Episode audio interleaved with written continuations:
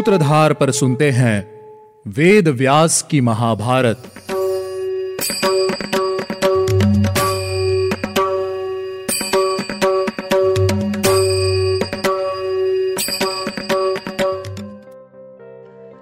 Hello listeners स्वागत है आपका वेद व्यास की महाभारत के सातवें एपिसोड में। और मैं हूँ आपके साथ आपकी सूत्रधार मान्या शर्मा। आज के इस एपिसोड को शुरू करने से पहले मैं आपको बताती हूँ कि आज के इस एपिसोड में क्या खास होने वाला है। आज के इस एपिसोड में हम जानेंगे कि क्या हिडिम्ब राक्षस पांडवों के लिए एक और नई चुनौती है और आखिर अब पांडव आगे क्या करने वाले हैं। आपके इन सभी प्रश्नों का उत्तर देने से पहले चलिए लेते हैं एक छोटा सा रिकैप पिछले एपिसोड में सभी पांडव सुरंग के माध्यम से लाक्षाग्रह से बचकर बाहर निकल आए थे। बाहर आने के बाद एक नाविक की सहायता से वे गंगा नदी को पार करके छुपते छुपाते घने जंगलों में जा पहुँचे। भूखे, प्यासे और थकान में चूर सभी पांडवों ने वहीं डेरा डालने का निश्चय किया। अब सभी पांडव और माता कुंती विश्राम कर रहे हैं और भीम सभी की रक्षा करते हुए पहरा दे रहे हैं। इसी बीच उनकी सुगंध से हिडिम्ब नाम का एक राक्षस उन्हें खाने के लिए उत्सुक हो गया। उसने अपनी बहन हिडिम्बा को पांडवों के पास उनके वन में आने का कारण पता लगाने के लिए भेजा। चलिए, अब जानते हैं आगे की कथा। हिडिम्बा अपने भाई की बात मानकर मानो बड़ी उतावली के साथ उस स्थान पर गई जहाँ पांडव थे। वहाँ जाकर उसने देखा कि माता कुंती और चार पांडव सोए हुए हैं। और महाबली भीमसेन जागकर पहरेदारी कर रहे हैं। मनोहर भीमसेन को देखते ही वह राक्षसी मंत्र मुग्ध हो गई और मन ही मन उन्हें चाहने लगी। हिडिम्बा ने मन ही मन सोचा इन शाम सुंदर लंबे चौड़े वीर की भुजाएँ बड़ी बड़ी हैं, कंधे सिंग कैसे हैं? यह कोई तेजस्वी पुरुष है। निश्चित ही ये मेरे लिए उपयुक्त पति हो सकते हैं। मेरा भाई बड़ा क्रूर है। मैं उसकी आज्ञा का पालन नहीं कर सकती हूँ। इन सबको मार देने पर इनके मांस से मुझे और मेरे भाई को केवल दो घड़ी के लिए तृप्ति मिल सकती है। और यदि मैं ऐसा ना करूँ और इन्हें अपना पति बना लूँ, तो मैं आजीवन सुख भोग सकती हूँ। हिडिम्बा इच्छा अनुसार रूप धारण कर सकती थी।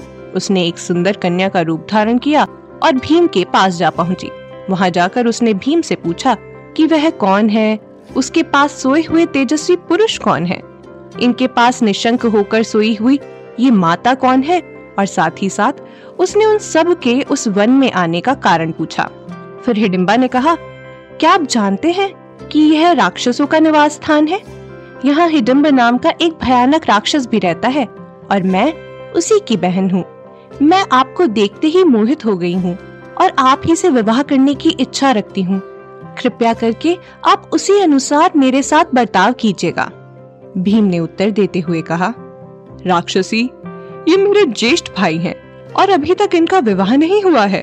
तो तुम ही बताओ, ऐसे में मैं कैसे विवाह कर सकता हूँ? मैं अपने परिवार को छोड़कर कहीं नहीं जा सकता हूँ। हिडिम्बा ने कहा, आपको जो प्रिय है, मैं वही करूँगी। आप अपने भाइयों और माता को उठा दीजिए। ताकि मैं उन्हें सुरक्षित यहाँ अपने भाई से दूर ले जा सकूँ। भीम ने हिडिम्बा को अपने परिवार को जगाने से मना करते हुए कहा, मैं अपने परिवार की सुरक्षा में समर्थ हूँ। किसी भी राक्षस के आने से मैं उन्हें नहीं उठाऊँगा। तुम जाना चाहो तो जाओ, रुकना चाहो तो रुको, और चाहो तो अपने भाई को यहाँ भेज दो। मेरे पराक्रम को राक्षस, यक्ष, मनुष्य और गंधर्व भी नहीं सह सकते। अब हिडिम्बा को गए हुए काफ़ी समय बीत गया था। और इधर हिडिम्ब से भूख सहन नहीं हो रही थी तो वह स्वयं ही पांडवों के पास आ पहुँचा। उसकी आँखें क्रोध से लाल हुई जा रही थी। भयंकर शरीर और नुकीले कान, काला रंग और तीखी दाढ़ी वाला वह राक्षस देखने में बहुत भयानक लग रहा था। वहीं अपने भाई को आता देखकर हिडिम्बा घबरा गई और भीम से बोली देखिए देखिए मेरा भाई हिडम्ब क्रोध से भरा हुआ इधर ही आ रहा है। आप इन सोए हुए भाइयों और माता जी को जगा दीजिए। मैं आप सबको लेकर आकाश मार्ग से उड़ चलूँगी। भीमसेन बोले, सुंदरी, तुम डरो मत। मेरे सामने यह राक्षस कुछ भी नहीं है। मैं तुम्हारे देखते ही देखते इसे मार डालूँगा। यह राक्षस युद्ध में मेरे आक्रमण का वेग सह नहीं सकेगा। यह इतना भी बलवान नहीं है। सारे राक्षस मिलकर भी मेरा सामना नहीं कर सकते। हिडम्बा ने कहा, नरश्रेष्ठ, आपका स्वरूप तो देवताओं के समान है। मैं आपका तिरस्कार नहीं करती। मैं तो इसलिए ऐसा कह रही हूँ क्योंकि मैं मनुष्यों पर ही इस राक्षस का प्रभाव कई बार देख चुकी हूँ। वहीं हिडम्ब ने भीम की कही हुई सारी बातें सुनी। अपनी बहन को सुंदर स्त्री का रूप धारण कर देख हिडिम्ब उसके मन का हाल जान गया था। अपनी बहन पर उस राक्षस का क्रोध बहुत बढ़ गया था। फिर तो उसने बड़ी बड़ी आँखें फाड़कर उसकी ओर देखते हुए कहा, हिडिम्बे, मैं भूखा हूँ और भोजन चाहता हूँ। कौन दुर्बुद्धि मानव मेरे इस कार्य की सिद्धि में विघ्न डाल रहा है? तू अत्यंत मोह से वशीभूत होकर मेरे क्रोध से नहीं डरती है। मनुष्य को पति बनाने की इच्छा रखकर मेरा अप्रिय करने वाली दुराचारिणी तुझे धिक्कार है। जिन लोगों का आश्रय लेकर तूने मेरा यह कार्य किया है, यह देख, मैं इन सबको आज तेरे सामने ही मार डालूँगा। हिडम्बा से ऐसा कहकर लाल लाल आँखें किए हिडम दांत से दांत पीसता हुआ हिडम्बा और पांडवों का वध करने की इच्छा से उन पर झपट पड़ा।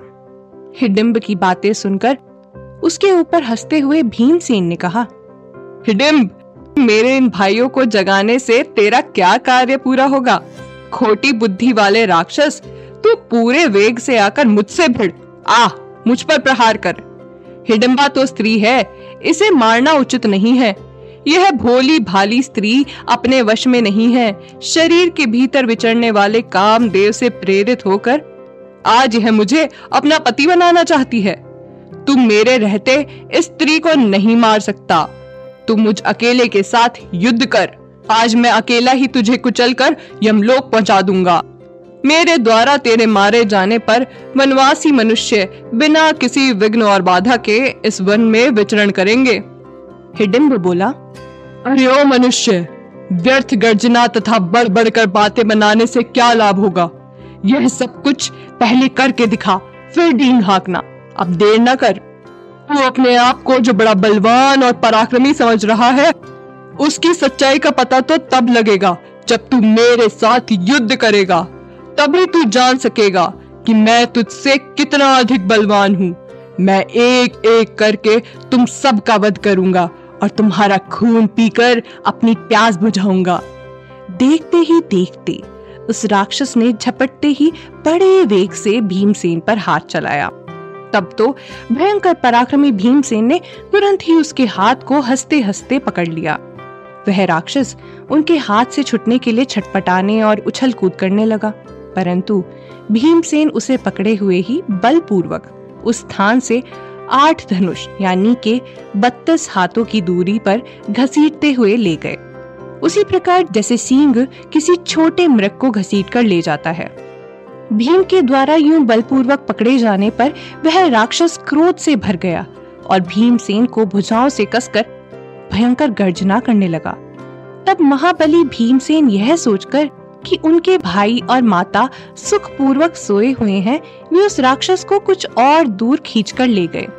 दोनों एक दूसरे से गुथ गए और बलपूर्वक अपनी अपनी ओर खींचने लगे। हिडिम्ब और भीमसेन दोनों ने बड़ा भारी पराक्रम प्रकट किया। वे दोनों एक दूसरे से भिड़कर वृक्षों को तोड़ने लगे, लताओं को खींच खींच कर उजाड़ने लगे। उन दोनों ने वृक्ष उठाए और बड़े वेग से एक दूसरे की ओर दौड़ते और अपनी जांगों की टक्कर से चारों ओर की लताओं को छिन्न बिन कर देते। बल से भरे हुए वे दोनों महाबली योद्धा एक दूसरे को मार डालना चाहते थे। उस समय भीमसेन और हिडिम्बासुर का बड़ा भयंकर युद्ध चल रहा था। वे दोनों एक दूसरे की भुजाओं को मरोड़ते और जांगों को घुटने से दबाते हुए दोनों एक दूसरे को अपनी ओर खींचते थे।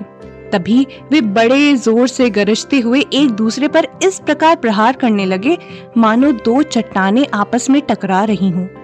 वे एक दूसरे से गुथ गए थे और दोनों एक दूसरे को भुजाओं में कसकर बार बार इधर उधर खींच रहे थे। उन दोनों की भारी गर्जना से सभी पांडव माता सहित जाग उठे और उन्होंने अपने सामने खड़ी हुई हिडिम्बा को देखा। अब प्रश्न ये है कि इस युद्ध में विजय किसकी होगी और क्या भीम हिडम्बा से विवाह करने के लिए तैयार होंगे? इन सभी प्रश्नों का उत्तर जानने के लिए आपको लौटना होगा हमारे अगले एपिसोड में। तो आज के लिए बस इतना ही। उम्मीद है आपको हमारा यह एपिसोड पसंद आया होगा। अगर आप इस एपिसोड से रिलेटेड कोई भी सवाल पूछना चाहते हैं तो हमारे social media platform Twitter Facebook Instagram पर हमसे संपर्क कर सकते हैं। हमारा सोशल मीडिया हैंडल है माय सूत्रधार साथ ही साथ, ऐसी ही अनेक रोचक पौराणिक कथाओं के वीडियो देखने के लिए आप डाउनलोड कर सकते हैं हमारी सूत्रधार ऐप हमारी ऐप एंड्रॉइड और आईओएस दोनों यूज़र्स के लिए उपलब्ध है। यहाँ आपको हर एक कहानी, सुंदर चित्रण और सटीक फैक्ट्स के साथ मिलेगी। इसके अलावा आप श्री राम कथा मिनी टेल्स पॉडकास्ट हिंदी और इंग्लिश नल दमयंती प्रेम कथा, हिंदी इंग्लिश तथा ऐसी ही अनेक कहानियाँ अपने मनपसंद ऑडियो प्लेटफॉर्म पर सुन सकते हैं। लिंक आपको डिस्क्रिप्शन में मिल जाएगा। मैं आपकी सूत्रधार मान्या शर्मा, मिलूँगी आपसे अगले एपिसोड में। याद रखिएगा, हम हर सोमवार और शुक्रवार आपसे मिलते रहेंगे।